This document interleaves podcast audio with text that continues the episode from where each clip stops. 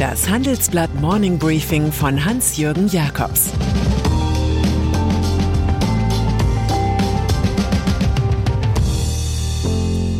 Guten Morgen allerseits. Heute ist Freitag, der 20. Mai. Und das sind unsere Themen. Jamaika fällt in Schleswig-Holstein aus. Verteilungskampf in der Autowelt. Schäuble gegen Merkel wegen Nord Stream 2. Nach einer kurzen Unterbrechung geht es gleich weiter. Bleiben Sie dran. Die Welt steht vor gewaltigen Herausforderungen. Zum einen die Energiewende voranzutreiben und gleichzeitig den Klimawandel einzudämmen. Und auch der Energieträger Wasserstoff gewinnt weltweit immer mehr an Bedeutung. Doch wie geht es weiter? Erfahren Sie mehr auf dem Handelsblatt Wasserstoffgipfel 2024 am 12. und 13. Juni in Essen. Infos unter handelsblatt-wasserstoffgipfel.de. Mit dem Vorteilscode Wasserstoff 2024 erhalten Sie einen Rabatt von 15% auf die Tickets. Schleswig-Holstein. Jamaika war nur vier Jahre lang an den Küsten Schleswig-Holsteins zu finden. Gestern ist eine Wiederholung der schwarz-grün-gelben Koalition in Kiel nach einem Sondierungsgespräch gescheitert. Ministerpräsident Daniel Günther CDU brachte kein Ensemble mit den Grünen und der FDP zustande, was er außerordentlich bedauert.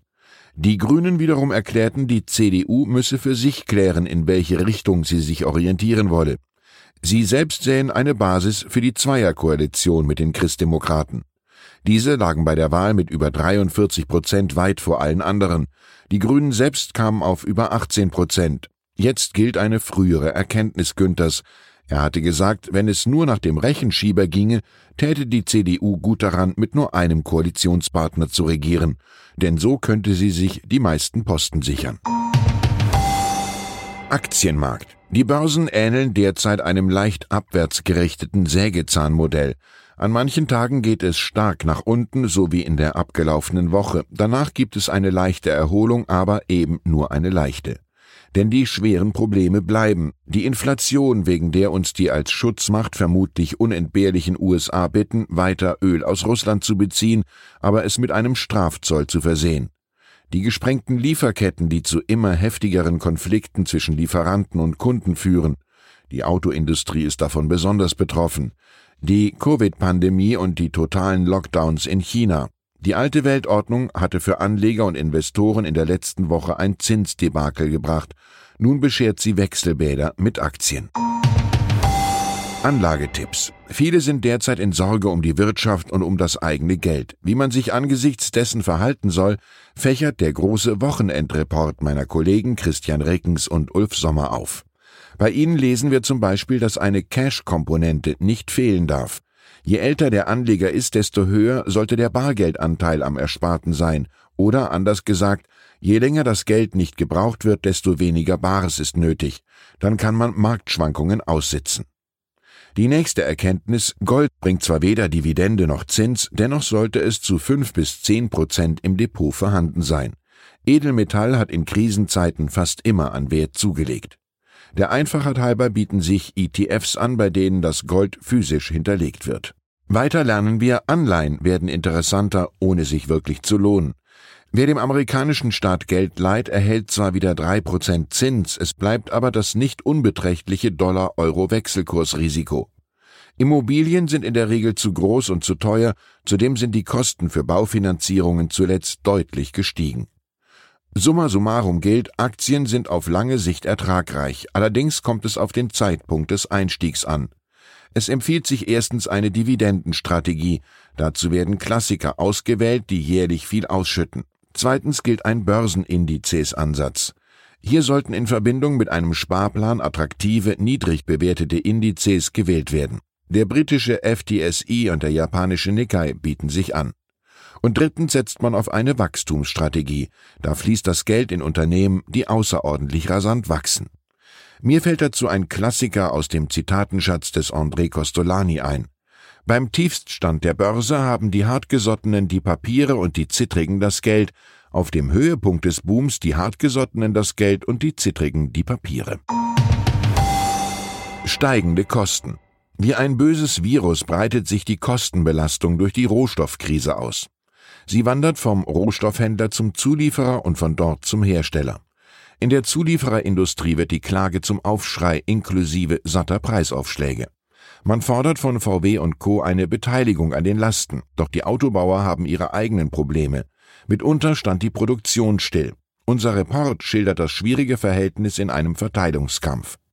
Continental hat sein Gewinnziel schon kassiert, auch Bosch, ZF und Mahle leiden unter hohen Kosten.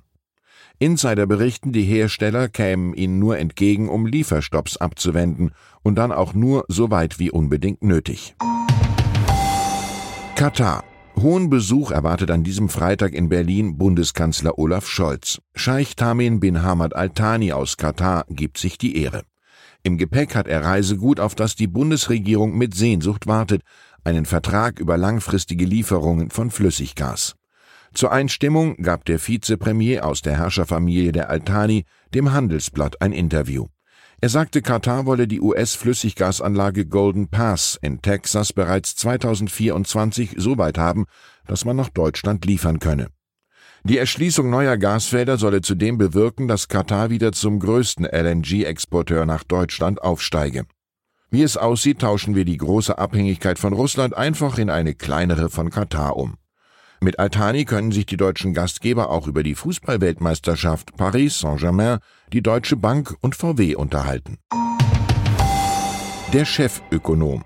Mit dem Luftschloss Steuerschätzung setzt sich in unserer Kolumne der Chefökonom auseinander. Autoren sind Handelsblatt-Chefökonom Bert Rürup und Co-Autor Axel Schrinner.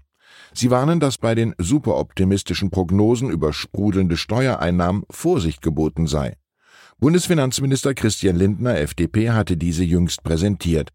Er hatte behauptet, dass die Inflation das Steueraufkommen in die Höhe treibe, selbst wenn die Wirtschaft real stagniere.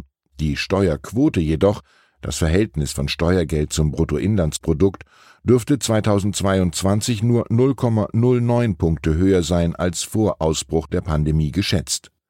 2023 soll diese Quote sogar um 0,22 Punkte niedriger sein als 2019 erwartet. Keine Spur also von realen Mehreinnahmen. Die aber bräuchte Kassenwart Lindner, um die Schuldenbremse einzuhalten. Leider steigen auch die Staatsausgaben infolge der Inflation, schreiben die Autoren. Gebäude, Panzer, Dienstwagen, Energie oder Bleistifte, alles wird teurer. Der Notausgang aus dem Dilemma überkommene Subventionen und Steuervergünstigungen abbauen. Neu ist der Vorschlag nicht, neu wäre nur seine Verwirklichung. Mein Kulturtipp zum Wochenende. Ich empfehle Ihnen das Buch Was im Bett geschah, eine horizontale Geschichte der Menschheit von Nadia Durani und Brian Fagan. Es handelt sich nicht, wie man vermuten könnte, um eine Historie der Seitensprünge. Stattdessen lesen wir eine kulturarchäologische Betrachtung zweier amerikanischer Wissenschaftler. Das Bett ist hier so etwas wie der geheime Mittelpunkt der Zeitgeschichte vom Lager unserer Urahnen nahe beim Feuer in ihren Höhlen bis zu Versailles, wo das Leben des Sonnenkönigs Ludwig XIV. sich vornehmlich im Bett abspielte. Winston Churchill übrigens soll den Zweiten Weltkrieg wochenlang aus dem Bett dirigiert haben, eine richtige Kissenschlacht eben. Wolfgang Schäuble. Und dann ist da noch der CDU-Abgeordnete Wolfgang Schäuble. Er lässt in der Sache Angela Merkel und Russland tief blicken. In der ARD bei Maischberger erklärte der einstige Minister, dass man Nord Stream 2 nach der Annexion der Krim unter keinen Umständen mehr hätte vorantreiben dürfen. Das habe er als Mitglied der von Bundeskanzlerin Merkel geführten Regierung auch so gesagt. Merkels Reaktion sei eisig gewesen, so Schäuble, hat sie nicht gefreut. Es sei ein Fehler gewesen, das habe er immer gesagt. Merkel wisse, dass er nicht ihrer Meinung war. Schäuble sagte ebenfalls, dass er vor 2014 wie alle anderen gedacht habe, man müsse mit Russland kooperieren. Sein Fazit heute, ich lag falsch, wir alle lagen falsch. Was bleibt, ist der Eindruck von harter Kanzlerinnenkritik, ausgerechnet vom einstigen Kanzler der Reserve. Die Betroffene ist bis auf weiteres verstummt. Ich wünsche Ihnen ein entspanntes, inspirierendes Wochenende. Es grüßt Sie herzlich Ihr Hans-Jürgen Jakobs. Zur aktuellen Lage in der Ukraine. Bundesfinanzminister Christian Lindner hat eine Hilfszahlung von einer Milliarde Euro an die Ukraine angekündigt. Die Ukraine benötigt in den kommenden Monaten 15 Milliarden Euro. Die G7-Finanzminister wollen die Summe bei ihrem Treffen bei Bonn zusammenbringen. Weitere Nachrichten finden Sie fortlaufend auf handelsblatt.com/Ukraine. Das war das Handelsblatt Morning Briefing von Hans-Jürgen Jakobs, gesprochen von Peter Hofmann. Die Welt steht vor gewaltigen Herausforderungen. Zum einen die Energiewende voranzutreiben und gleichzeitig den Klimawandel einzudämmen. Und auch der Energieträger Wasserstoff gewinnt weltweit immer mehr an Bedeutung. Doch wie geht es weiter? Erfahren Sie mehr auf dem Handelsblatt Wasserstoffgipfel 2024 am 12. und 13. Juni in Essen. Infos unter handelsblatt-wasserstoffgipfel.de. Mit dem Vorteilscode Wasserstoff 2024 erhalten Sie einen Rabatt von 15% auf die Tickets.